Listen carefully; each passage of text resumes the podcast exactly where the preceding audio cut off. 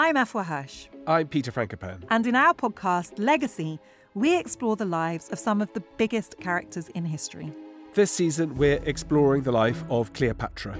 An iconic life full of romances, sieges, and tragedy. But who was the real Cleopatra? It feels like her story's been told by others with their own agenda for centuries. But her legacy is enduring, and so we're going to dive into how her story has evolved all the way up to today. I am so excited to talk about Cleopatra, Peter. Love she Cleopatra. is an icon. She's the most famous woman in antiquity. It's got to be up there with the most famous women of all time. But I think there's a huge gap between how familiar people are with the idea of her compared to what they actually know about her life and character. So, for pyramids, Cleopatra, and Cleopatra's nose, follow Legacy now wherever you get your podcasts. Or you can binge entire seasons early and ad free on Wondery Plus.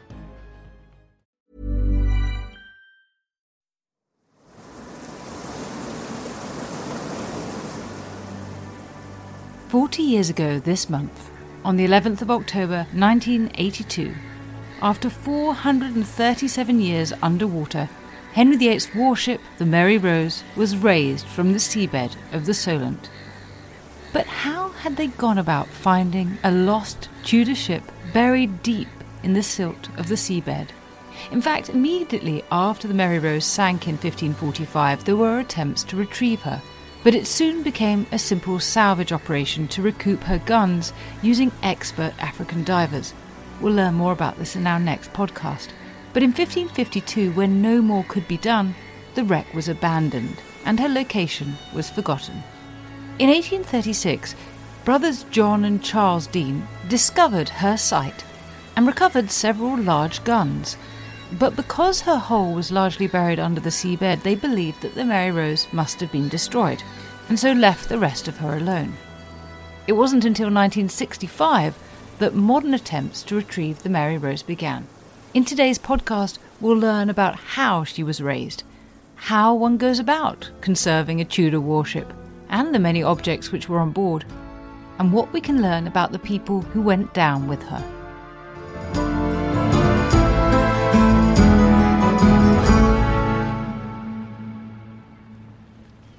Dr. Alexandra Hildred was part of the team who excavated Henry VIII's warship 40 years ago and is the head of research and curator of ordnance and human remains at the Mary Rose Trust. And I spoke to her at the Mary Rose Museum. It all started in the mid 60s. It was basically after the war, scuba equipment, which had been you know, used a fair amount in the Second World War, was now more accessible and cheaper for people to use. And a lot of sub aqua clubs in various towns began to appear. And locally, the Southsea Sub Aqua Club, Alexander McKee, who's a naval historian who lived close by here, was a member of the club and decided he wanted to look for historic ships within the Solent, the Mary Rose being the one that would be the sort of rose in the crown. And so they formed an active diving club that then went and physically searched areas of the seabed using things like the Cowdray engraving as a rough guide because you can see on that the sinking of the Mary Rose. So that was used from the very beginning and then looked at hydrographic charts and narrowed down the area then brought in things like the very beginnings of sub-bottom profilers, so some of the first attempts to look for historic wreck in England. It'd been tried in Tobermory to look for Spanish galleon, but there was an American who was over, a professor from MIT, who was working on the Tobermory galleon, and he was persuaded to come and look on the Solent and found an anomaly, which then you bring in things like metal detectors and more side scan and sub bottom so profiler, and you sort of narrow down the area, and then it clinched with finding a hydrographic chart. The first charts that had been looked at were the oldest ones available, looking for the position of the Mary Rose. And in the end, Alex McKee and his team began to look at all the ones afterwards. And in fact, it was the one closest to when John Deane had worked the site between the 1830s and the 1840s that in 1841 there was an X marks the spot of the three wrecks he'd worked, including the Mary Rose. And from then on, it was just narrowing down the area, more sub bottom profiling, and just eyes in the seabed. And eventually, holes were dug in the right places, and a gun was found in 1970, which was very, very specifically of the type that was on the Mary Rose. I think it was the 1st of May 1971, the first three or four timbers were actually a line of about 40, which nobody knew what they were looking at then, but it was the port frames at the stern of the ship. And then from then on, just following those timbers round to get a ship shape, and then trying to work out which was a bow and the stern, and digging trenches at each end. And finally, one trench showed the rudder and the transoms, revealed the fact that the rudder was there in 1975, and the degree of angle was able to be measured at 60 degrees. So from then on, they really knew what they had. Mary Trust was formed very early in 1979, and Margaret took over as archaeological director with the Prince of Wales, who'd already done a couple of dives on the site, as the president. And they bought a diving support vessel and went to sea in February and didn't come back that year until December and did something like 6,800 dives in that year. And that was what was to follow over the next three years to finish completely emptying the ship, having realized that there was a coherent structure, at least from the stern to the beginning of the bow castle. And thereafter that, the structure gave out. So, what was it like to raise the Mary Rose after so long? I asked Dr. Hildred about the experience. It was amazing, and the lift was absolutely stunning. We always knew it was going to happen, it was just a case of when and where. The excavation itself was unbelievable. In the last year, the race against time in order to empty the ship, and we were still emptying the ship as the salvage and recovery team were tunneling underneath to fit the backing plates for the wires that would eventually be used to lift the ship. You almost didn't have time to think about it. But then finally, those last few days just before the lift, with the very slow jacking up of the hull hung by the underwater lifting frame, that gave you time to think about it. And when then it finally came through the surface, you just thought, oh my goodness, we've done it. But there were several times on the way that you knew there was a report once Chris Dobbs and Margaret Rule went in and could see the ship sort of slowly swinging, the whole thing swinging just above the seabed. And there were times like that which you never forget. And then coming in, I had left with the helicopter from Tog Mor and Sleipner to the press centre on board on Southsea Common. And so when the ship came in the evening, I was actually down on the ramparts watching it come through, and I could not believe, for me, just seeing the throng of people and hearing the clapping and all the noises of all the ships as the claxons as it came in was a memory. And I just thought, all these people are really interested in what we've done. And we were in our own little bubble for that amount of time. Just seeing that, suddenly realized everybody else does care as well. And I suppose the outside broadcast, which was then the largest and longest outside broadcast done by the BBC, that begins to get it home. But when you actually see the people of Southsea thronging to see this thing that has been your life, so of course it's important to you, but suddenly it means it's something else. But also, it means it's a huge legacy. It's something that we've made it happen. We have to make sure that wonderful ship and all the objects then A, are visible to the public, but B, are in as good a condition or can be kept in as good a condition as those wonderful Tudor silts did for so long. So it's happiness, worriness, the fact that we were all very tired and everything else all at once. So I think the range of emotions was something that was almost a lifetime packed up in a few days. And for everyone who saw it at the time or who has seen it since, there was that moment, that jolt when we thought it was going to fall back in. I remember watching it probably on Newsround or something in the 80s and it being this most extraordinary moment. Yeah, I was at the press tent on Southsea Common and saw what had happened and thinking, how am I going to explain this? And then suddenly you realize, okay, the pins come out, and then you see that the strop has been taken round. One of the four strops that we used to lift the underwater lifting frame with the Mary Rose suspended beneath it was shorter than the rest. And that coupled with obviously one of the pegs, because there were holes in all of the legs so that you could adjust them so that the top of the lifting frame was absolutely even with the Mary Rose hanging beneath it. So there was adjustment all the way. It was one of the complications of the lift is making sure the wires that suspending it were all equally taking the weight so that it wasn't putting any strain on any part of the structure. And you can see immediately that one of those foreshortened strops and the fact that whatever the pin is, it gave way. And in fact, when we looked at it afterwards, it was a scaffold pipe rather than a proper pin that had been chosen. Obviously, the pin couldn't be found.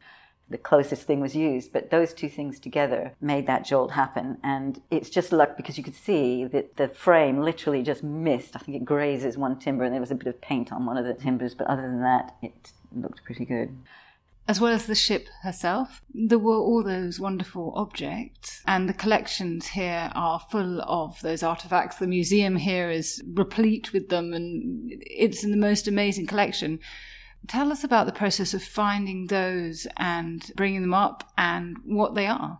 It's very wide ranging. And also, I think the most important thing is that you have to remember that potentially every single one of those, because they were known to be on board at a specific moment in time, July 1545, when the ship sank, can be indicators of types of objects that were in use, certainly on board a warship at that particular moment in time. And so we've got things like, for example, over 300 shoes, which shows such a wide variety in styles, and those are leather.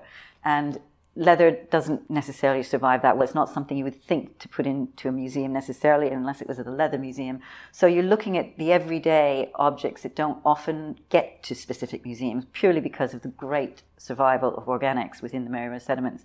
So one sword that was recovered, iron doesn't survive as well in our particular environment. And whereas we might have the 65 wooden grips of a sword, we've only got one complete sword because it fell out of either a gun port or over the side of the ship and was buried immediately by the weight of the ship on top of it. So it wasn't found until the tunneling underneath when a Royal Engineer came up brandishing it and everybody on deck nearly fainted because it was the only sword. Said, don't break it. Oh my goodness.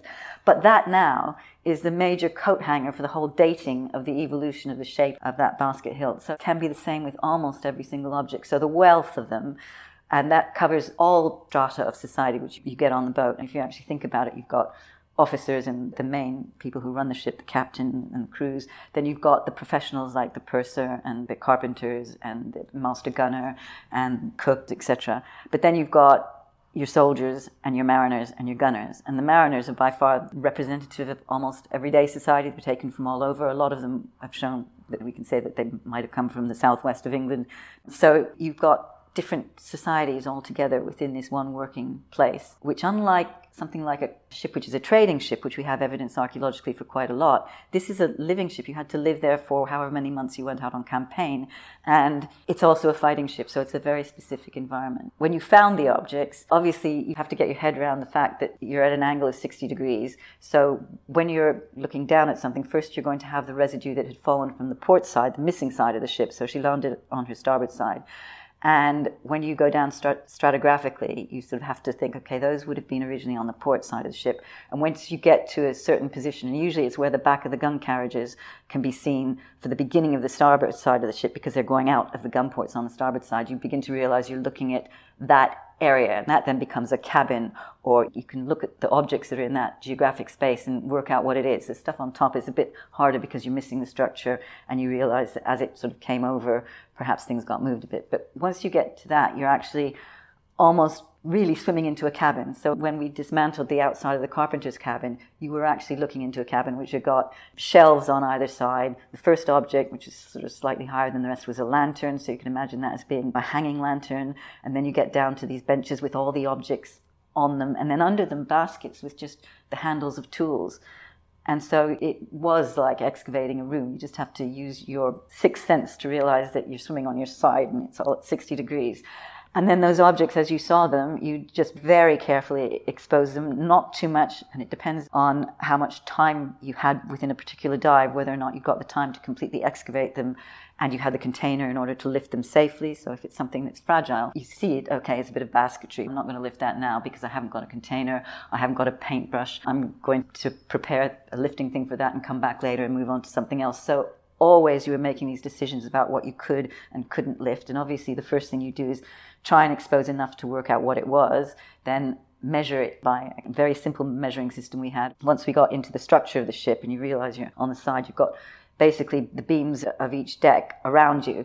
So you could find four that were conveniently around the center of your area and take a hook from each of the four in turn and just do a direct distance. And then a mathematical program would give you the location of that object, where it was in space and how far it was below that layer of marks on it. So it was quite simple, but if possible, you'd survey most things in. If you had a lot of objects, you might just do a sketch plan. So we took down with a netting bag which had a drawing board in it with architect's paper so you can draw on it and a pencil, all of which were tied onto strings so that you didn't put your pencil down and it disappear in the tide. And the same with everything else, you had to make sure everything was on strings. And folding rules so that you could do a measurement and then a long 30 meter tape, and you take that on every dive in a specific place. So the diving was worked out very carefully, depending on who the person was who was working. So we had volunteer divers, over 500 over the duration of 79 to 82 but on any one day, you would have four or five boats of 12 new divers coming in. So the 12 divers would come in, they would do their dive times with the fresh air that they had because they hadn't absorbed any nitrogen over the night, one would hope, and do their dive, do the dive log, the drawing of what they did, what they brought up, the finds that had been allocated to them, an American thing, they'd write it down, the numerical number given by the finds assistant, write that down, and that became the beginning of the archive their dive log, and that's what with their sketch plan and their measurements. And then they would go off, and the next lot would come on. So as that happens, the tides are changing across the ship. What we wanted to do is make sure that the same people, and they came for generally two weeks at a time, would be in the same area for all of the time they were there. So they got used to it, and that's quite complicated when the tides were changing. So this rota of new people, which was organized by maximum of 12 of us on board at any time, and that would be we work two days on, one day off. So on any day, they'd be the remnants of two days teams of archaeologists and finds people and the dive safety officers. So that was the normal crew. Then you then had the volunteer divers. Divers were taught to use an airlift. So one of the first things that happened was a tour of the site, a whole tour of uh, the site, which was very well laid out. So we had ropes from the bottom of the diving ladder to each side of the north end of the site, which is where the bow would have been had we got one, but towards the bow of the ship. And then from then on, a 35 meter grid that ran the length of the ship and the width of the ship. So the width is about 12 meters. And then we had a, a bit of extra, and then two other pipes that went down that took the air from the airlifts. And along each of those, between 8 and 11 airlifts. So because the tides went across the site, you could work the main and the upper deck when the tides were going one way, and the storage deck and the hold when the tides were going the other way, and then create these linear mounds on either side of the ship. The visibility was generally 50 centimeters, a meter was good. Anything above that was a real bonus. Nil visibility, you were working by yourself, but in an area that was predetermined and with a very good route down because you'd follow the lines and you never not follow the lines unless it was an emergency. And then you'd swim along the grid to the predetermined area, which was marked by a trench number. So usually people got to the right place, but these were volunteer divers who were used to diving in pairs. And we were all diving essentially alone in your own little area. And sometimes, as soon as you got deeper into the ship, you were literally crawling down in amongst the timbers into an area that sometimes you had a compartment on one side and perhaps even a compartment on the other in some instances. So, in quite a small space by yourself just you and the objects in the ship, and it was probably the most intense work that you could ever do because you were just so directed at what you were because you were in a confined environment with your senses. You had senses, but they weren't the same ones you use on land. You got very limited visibility. You've not got that much smell. You can smell a bit. So when we had the rotting pork cork carcasses, you could smell that. You could smell a bit of the tar, the rope, because we were using scuba for the archaeological work at scuba. The tunneling was done in big helmets, so that excluded the smell. We're using the airlift to have neutral buoyancy so you can float above the seabed or you can put your legs around the grid and hang down. Using this airlift, which is a 120 millimeter basically it's a plastic downpipe from a drain which has air that comes to it and an on-off switch so you turn it on and it creates suction. But you can get it in such a way that it's not neutrally buoyant and you just feed the debris down to make our nice spoil heaps so that's how we excavated it. Once you've got a tudor ship above the surface how do you go about conserving it and all those 19,000 artefacts? Professor Eleanor Schofield is Deputy Chief Executive at the Mary Rose Trust and is the person ultimately responsible for the conservation of the whole and the Trust's complete collection of objects. I asked her how much of the original Tudor ship remains. In terms of the ship, when you look at it, it looks like we have about half of it. In reality, it's probably more like a third because we don't have the bow castle and the stern castle. So most of what we do have is the starboard side. We do have some of the port side, but only odd timbers. There was never enough for us to reconstruct it, which is why we have the museum as it is now, with the ship on one side and the artefacts where they were found adjacent to it. And many people who might have come to the Mary Rose in the 80s or 90s will remember the ship being sprayed. Tell us about the process of conservation that began once she had been raised. The whole collection survived because it was buried under the sediment. So this cuts off oxygen or really reduces it. So typical procedures that would degrade organic materials like wood or cause corrosion, they just can't happen. So it kind of seals it. So whilst it's really exciting when something is found, it's kind of then a race against time, right? But once you expose it, even to the seawater, these processes that have been frozen in time will suddenly start happening. So, one of the key things when everything was raised is that it's put into water. So, if we take the wood, for example, that can look like it's in amazing condition. And, you know, to be clear, everything in our collection is in amazing condition considering how old it is and how long it was in the sea. But it's a little bit deceptive because where there has been some degradation of the wood, so some of the wood is lost, it's being supported by water in it. So it looks kind of fuller than maybe it really is. So if we just left it to dry, it would very quickly shrivel and shrink and crack and things like that. A bit like, you know, on the beach, sometimes you might see bits of wood washed up and they look quite distorted and cracked. It's things like that because they're degraded, they're full of water, they look great, and then you just let all the water come out and there's no support there for the structure of it. So everything was put into water, everything was washed. Again, if you imagine the seabed, there'd be a lot of silt and sand and stuff all around it. So it's getting rid of all of that, getting rid of some of the salt in the seawater. And then with the ship itself, that was brought into Dry Dock 3 here, sprayed continuously with water to keep it wet, and cold water as well. So it was about five degrees. And the reason this is, otherwise, you can create a bit of a hotbed for where bacteria can thrive if you get up to kind of like 18, 19 degrees. So the temperature was kept cool to stop that happening. And that's where a lot of tests started happening on the wood to think, how are we going to conserve this? There were a lot of decisions that had to be made in terms of the best way to conserve it for the material itself, but also keeping in mind that we wanted people to be able to see it. So you do have some projects where the ship is completely taken apart and there are pros to that in terms of being able to treat things in tanks and things like that. But we always wanted the ship to be open so people come and see it. Crucially, we're a charity and we don't get the government funding, so it's always been really important that the ship is there, that people can buy their ticket, come and see it, and that's always then fed back into the conservation. How did you move from spraying it continually to getting to the place where we are now, where we can see the ship in its entirety on the other side of the museum? So when the ship was first raised, it was sprayed continuously to keep it wet. And then we started doing trials on the wood to look at different treatments we could do. Now, what you're wanting to do with marine archaeological wood is basically put something into it that's going to replace the water and give it some rigidity when it dries so that it doesn't shrivel and crack and things like that. We did trials on our own material, but also looked at other projects around the world. So particularly things like Vasa in Stockholm, the Bremen Cog in Bremerhaven, they had all been raised and started treatment beforehand. So we could look at their kind of lessons learned so far.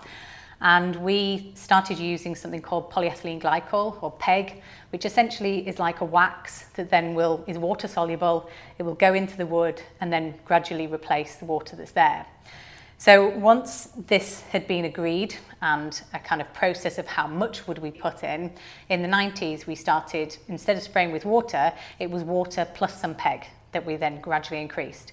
And then we did a different type of PEG, which then is sealing the surface of the wood. And then once all of that was going on, we were then looking at different drying regimes because it matters what air you're introducing to the ship. So the temperature, the humidity, the velocity of it. All of those things, if it's slightly different from one point to the other, it can give different drying rates, which then will change the end product.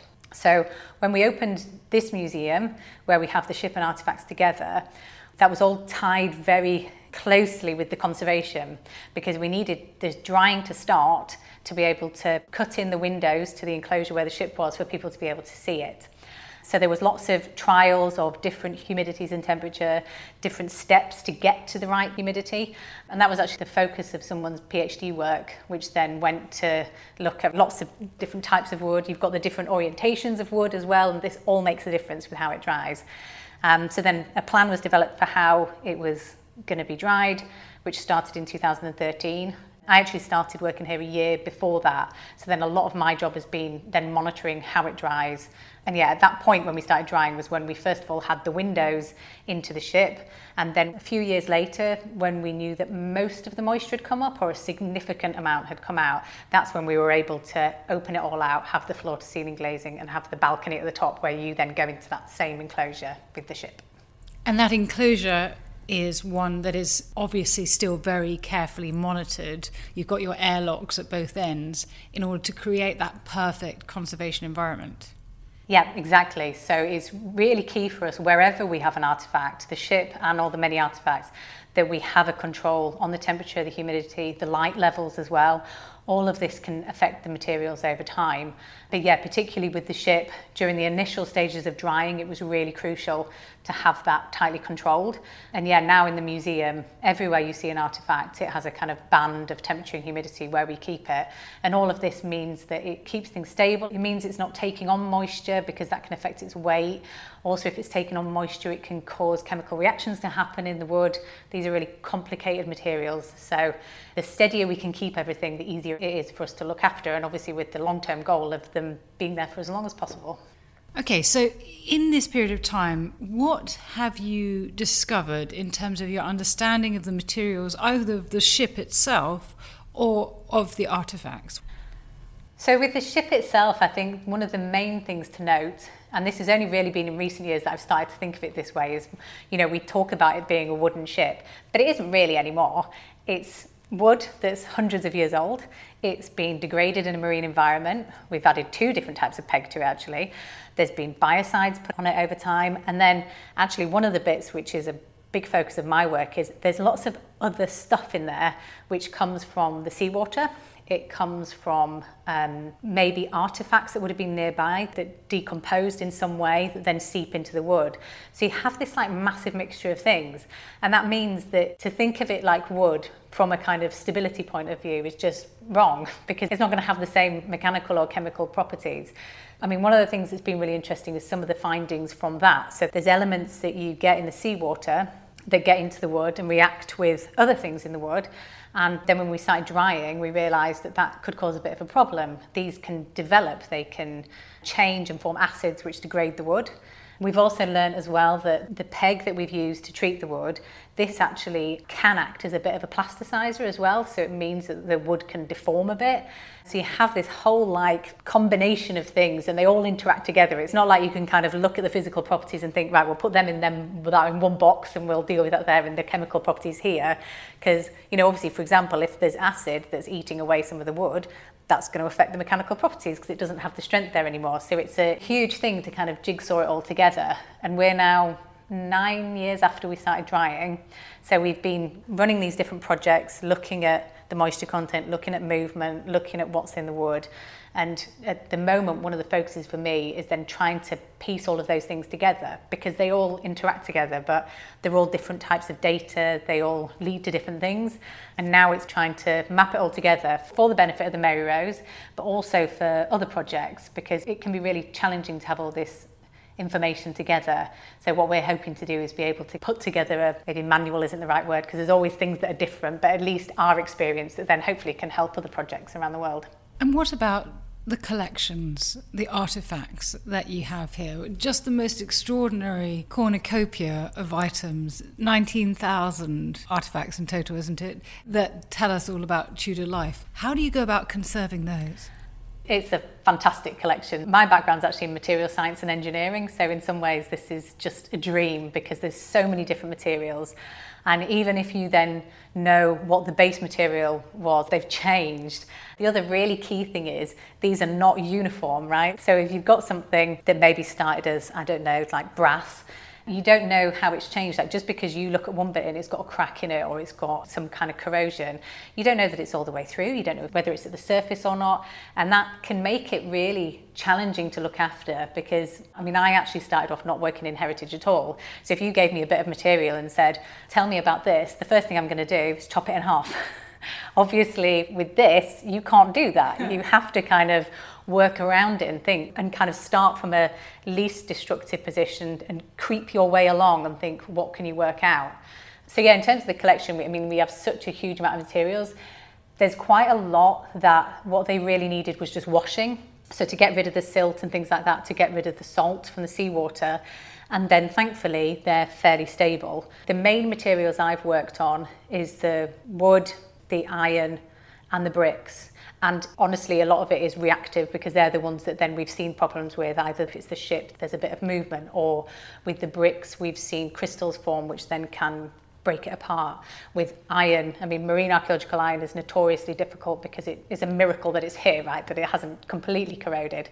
They're the ones that have taken a bit more time. But yes, thankfully, some of the other things so far. But this could change over time, right? You know, you don't know if you change some of the conditions or over time whether things will develop. This is why it's kind of like an ongoing thing. There'll always be a need for conservation here.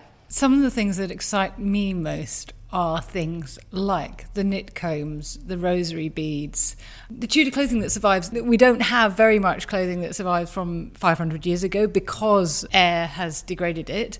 And yet you've got leather jerkins and boots and hats sitting in the collection just meters away from where we're talking. How do you conserve those? So a lot of those actually are quite straightforward. I mean, we don't have a lot of them for the very reason that you've said that they're quite delicate. We have some on display. I mean, I've worked here 10 years now, but it's probably only five years ago that then in one of our stores I was going through, we've got a whole collection of then fragments, so they're just small amounts but they're mind blowing because it'll be like little bits of knitted wool or felted wool and things like that. They blow my mind. It's the things that then when you connect with somebody doing something or making it. Most of those there that survived, they were just washed and then dried in a very controlled way. Sometimes some of the things, say the leather, they might have a bit of staining. So where iron hasn't survived, it's quite common that that will corrode and corrosion products will have that kind of orangey colour and then we can use different agents which basically just like wipe it off the surface. A lot of the materials that aren't very thick are the ones that were easier to conserve because you're not worried about everything that's in it that you can't see. Often that's the challenge. Say, like with the cannonball, we've done lots of research on the iron cannonballs and first of all, we started looking at scraping off bits of corrosion from the surface. But that kind of told us what we really already know. What you need to do is get into them. But obviously, that's a more difficult decision to make, which we have done before because of balancing what we would be able to find out, the benefit to the greater collection.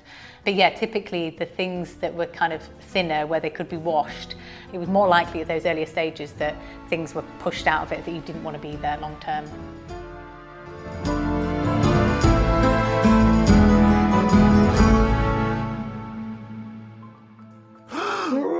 Death by tiger bites. Death by prodding. Death from overeating and overdrinking. Death from sexual excess. This is the subject of an obscure 13th century Chinese manual that marks the beginnings of the art of forensic science. I'm Dallas Campbell, and on my podcast, Patented History of Invention, we have a new mini series about the inventors and innovators behind forensics. I'll take you back to the days of the Raj, 1930s gangland America, and we'll have an access all areas pass inside Britain's most inaccessible museum. Strange deaths, true crimes, weird books, and more. Search for patented History of Inventions wherever you listen to your podcasts. Even on a budget, quality is non-negotiable. That's why Quince is the place to score high-end essentials at 50 to 80% less than similar brands. Get your hands on buttery soft cashmere sweaters from just 60 bucks, Italian leather jackets, and so much more. And the best part about Quince, they exclusively partner with factories committed to safe, ethical, and responsible manufacturing. Elevate your style without the elevated price tag with Quince. Go to quince.com slash upgrade for free shipping and 365-day returns. There's never been a faster or easier way to start your weight loss journey than with PlushCare. PlushCare accepts most insurance plans and gives you online access to board-certified physicians who can prescribe FDA-approved weight loss medications like Wegovy and Zepbound for those who qualify. Take charge of your health and speak with a board-certified physician about a weight loss plan that's right for you. Get started today at plushcare.com slash weight loss. That's plushcare.com slash weight loss. Plushcare.com slash weight loss. I'm Afua Hirsch. I'm Peter Frankopan. And in our podcast, Legacy, we explore the lives of some of the biggest characters in history. This season, we're exploring the life of Cleopatra. An iconic life full of romances, sieges, and tragedy. But who was the real Cleopatra? It feels like her story's been told by others with their own agenda for centuries. But her legacy is enduring, and so we're going to dive into how her story has evolved all the way up to today. I am so excited to talk about Cleopatra, Peter. She Love Cleopatra. is an icon. She's the most famous woman in antiquity. It's got to be up there with the most famous women of all time. But I think there's a huge gap between how familiar people are with the idea of her compared to what they actually know about her life and character. So, for pyramids, Cleopatra, and Cleopatra's nose, Follow Legacy now wherever you get your podcasts. Or you can binge entire seasons early and ad free on Wondery Plus.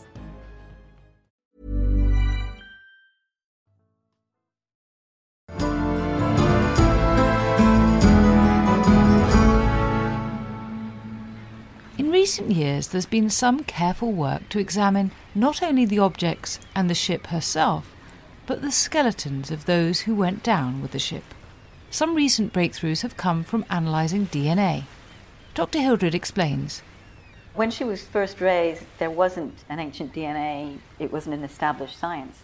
It was thought that it would be impossible to A, extract it and amplify it, so that that's been changed because of the scientific work on it, but B, that you'd have the problem of contamination. And we actually tried quite early on by having some of our pig bone analysed to see whether there was contamination with human DNA. And whilst there was a bit, you could actually see the difference. So that was a really good marker quite early on. I mean, we were really interested in what the newest technology might bring. And so we followed it through. So we actually took DNA samples sort of almost far earlier, or samples for DNA, not across the board, just selected ones, almost as these changes were happening. And obviously, this huge capability now where you can take the degraded DNA and multiply it and begin to create something that you can then look at.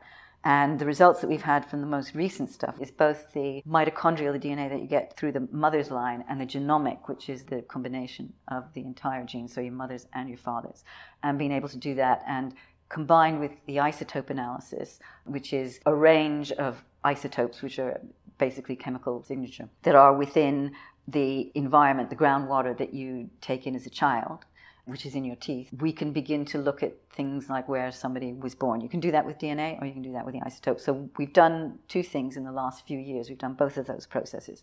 Having said that, the bones from the Mary Rose are in excellent condition, and so we can extract DNA, and we have, and you can read it. And you get good isotope information. So the isotope information that we've obtained from nine individuals tells us that five of them were not born in England. And this is as a result of looking at strontium, which tells you a bit about the bedrock, so the geological area, the sulfur, which tells you the distance from the sea, the nitrogen, which will tell you the type of diet. So, is it protein rich? Is it fish protein? Is it animal protein? Because that gives a different signature.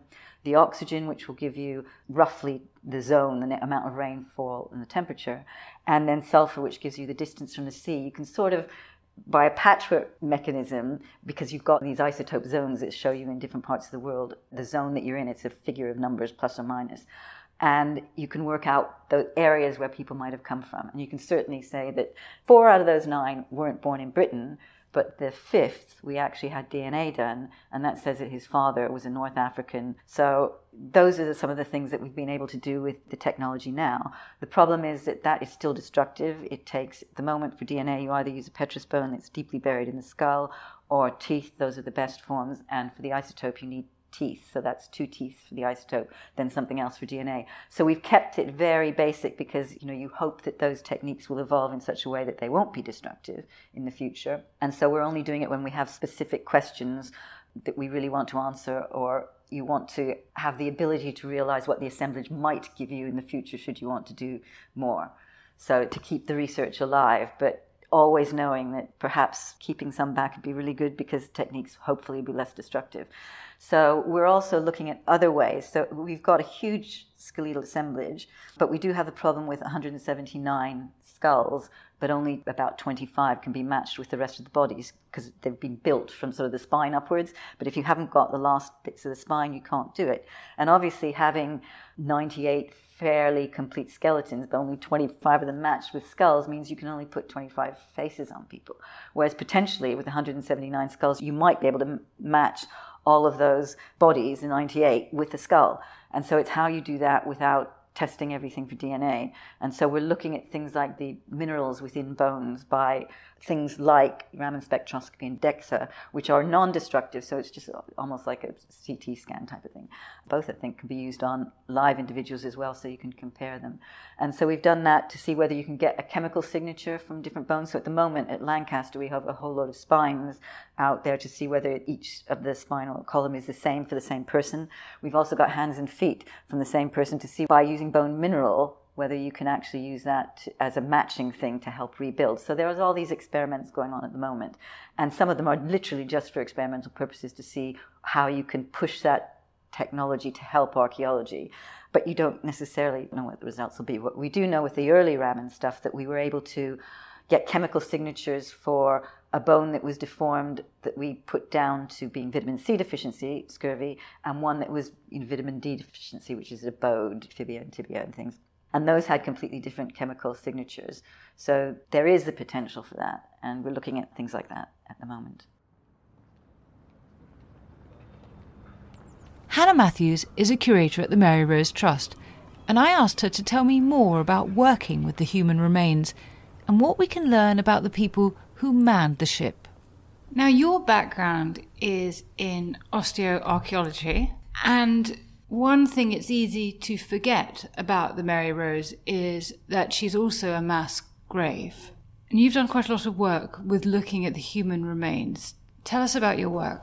What has always fascinated me with history is that human element. So for me, whether it's social architectural history, it's really all about the people and their story.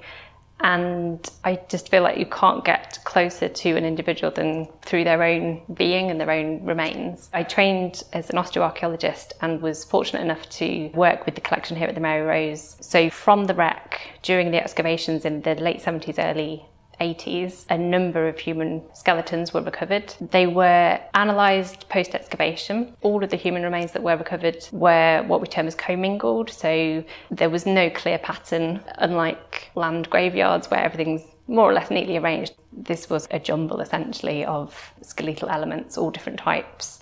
So the original analysis was undertaken by Dr. Anne in the 80s and from that, we do have a really good understanding of what was recovered from what part of the ship. And Dr. Stirland was also able to partially reconstruct some of the skeletons. So she was able to partially reconstruct 92 individuals, but the rest do remain as commingled because of not being able to make those associations between bones. So yes, last summer I was able to look at the whole assemblage in its entirety for only the second time that's ever been done. So following in Dr. Stirland's work.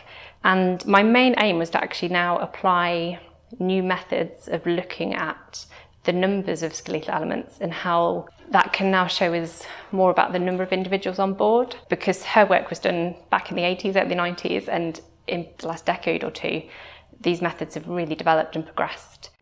So I was able to apply these to the collection, having first counted and identified everything again. So that's about 9,000 human skeletal elements to count, to identify, to record before I was able to then apply these methods.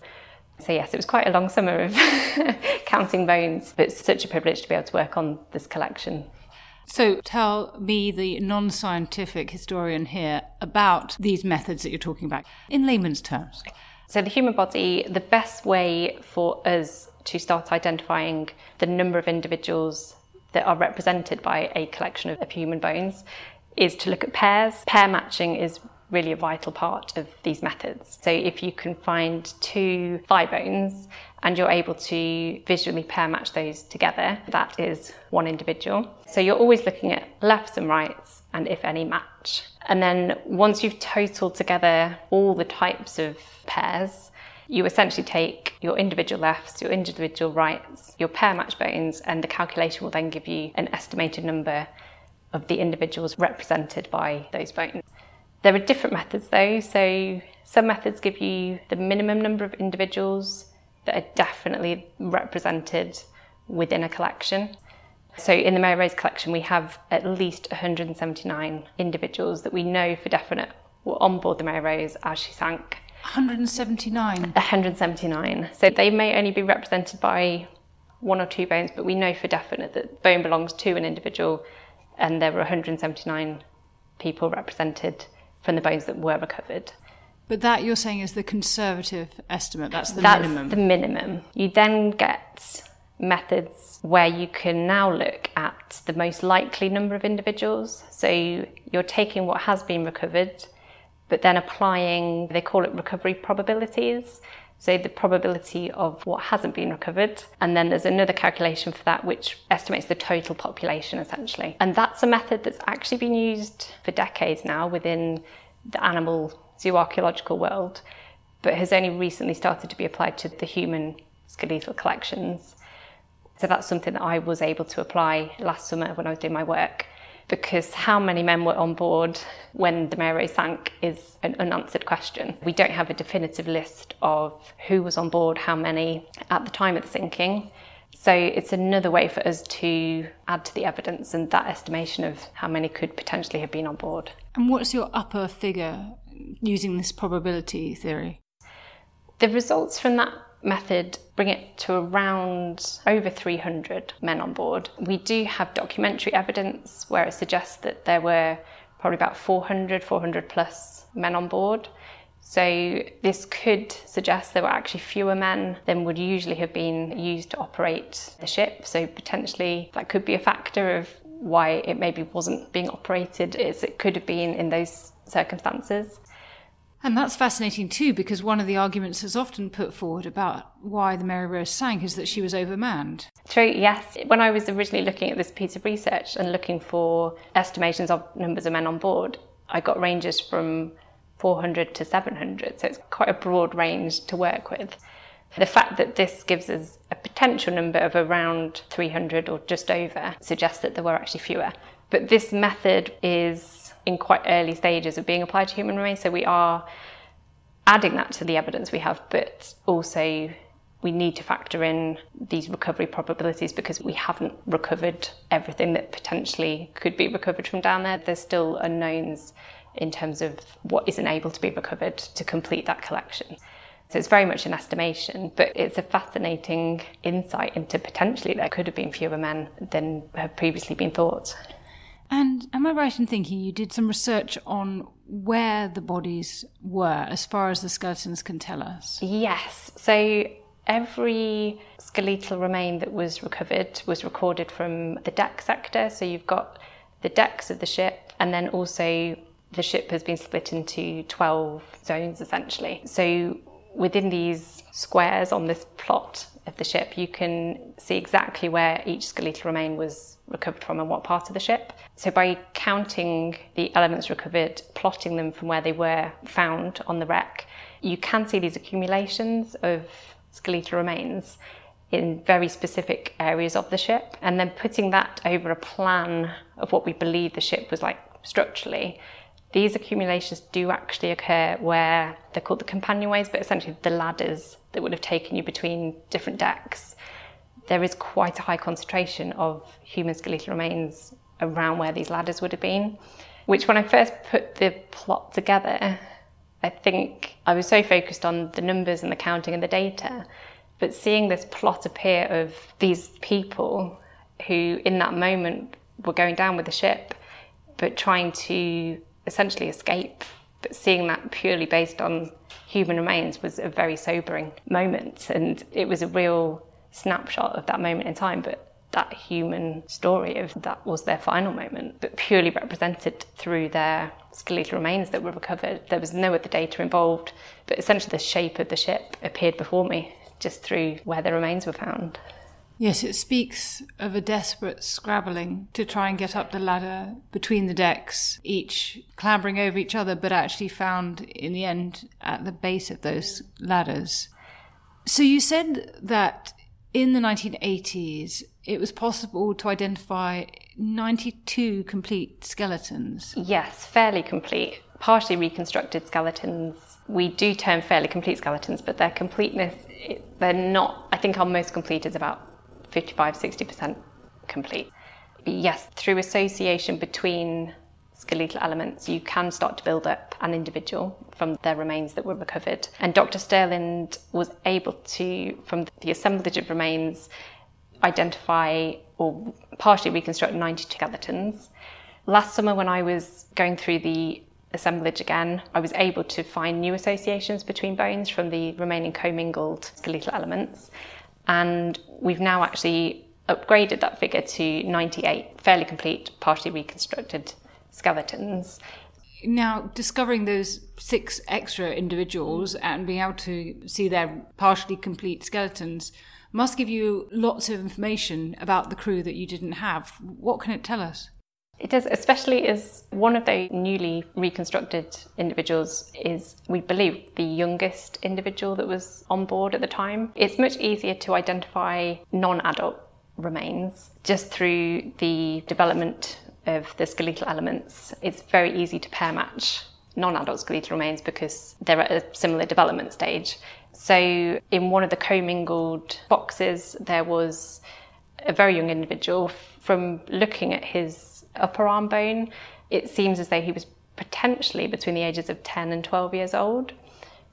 We know there were younger individuals on board, and Dr. Stirland had identified a number of teenagers and preteen boys, but this individual takes us to even younger, which again was a very sobering moment in terms of looking at this little skeleton and realizing that this was a young child working on board the Mary Rose and obviously went down with the ship with the rest of the crew. So he was found on the orlop deck, so that's quite low down in the ship, and he was actually with a number of other individuals that were found alongside him, including a couple of adults and a slightly older boy. And this was actually near one of the companionways, so this was near to one of the potential ladders we think was there. So again, yeah, very harrowing to consider his final moments at such a tender age and fascinating to be able to identify now this youngster who we can now make an individual from and to hopefully tell more of his story about the boys on board the Mary Rose. You would have had cabin boys, you would have had boys that were assigned to specific roles, so you'd have had gunners boys, the cook would have had young assistants, some boys would have been apprenticed, so they'd have been learning the trade on board. A lot of the men would have potentially started off at a similar age, so very young, you'd have been learning your trade, and this would have been your life's work uh, for the rest of the time. So it wasn't unusual to have boys of this age on board and serving on warships and in battle, and yeah, generally just helping the ship function and looking after the crew in general. I like to think that those two adults were shepherding the boys to the exit, even if it didn't work it was quite reassuring to know that he wasn't entirely alone in terms of where his skeletal remains were recovered from. He certainly wasn't alone, which is reassuring.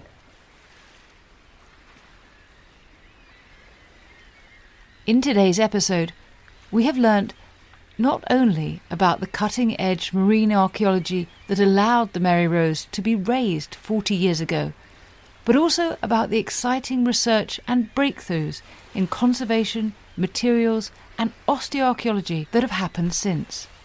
In our next and final episode, to mark the 40th anniversary of the raising of the Mary Rose, I explore how the ship, her objects, and early attempts to salvage her give unrivaled insights into the Tudor world. Do join me.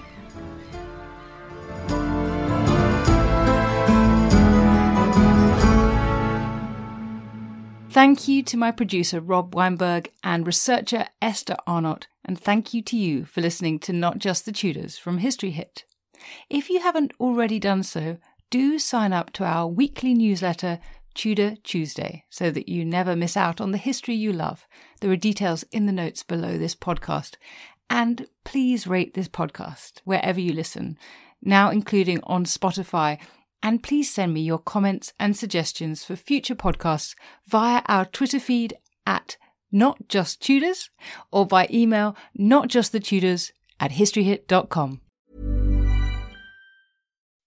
When you make decisions for your company, you look for the no brainers. If you have a lot of mailing to do, stamps.com is the ultimate no brainer. Use the Stamps.com mobile app to mail everything you need to keep your business running with up to 89% off USPS and UPS. Make the same no brainer decision as over 1 million other businesses with Stamps.com. Use code PROGRAM for a special offer. That's Stamps.com code PROGRAM. History is full of extraordinary people the Tudors being just a handful. In my latest film on History Hit, we meet Bess of Hardwick and go inside the incredible house that she built, a house that defines the elegance and grandeur of the Elizabethan age, a house fit for a woman who climbed to the top of the Tudor social ladder. To find out more about the life of Bess and many more fascinating figures from the past, sign up via the link in the description with the code TUDORS for an exclusive discount.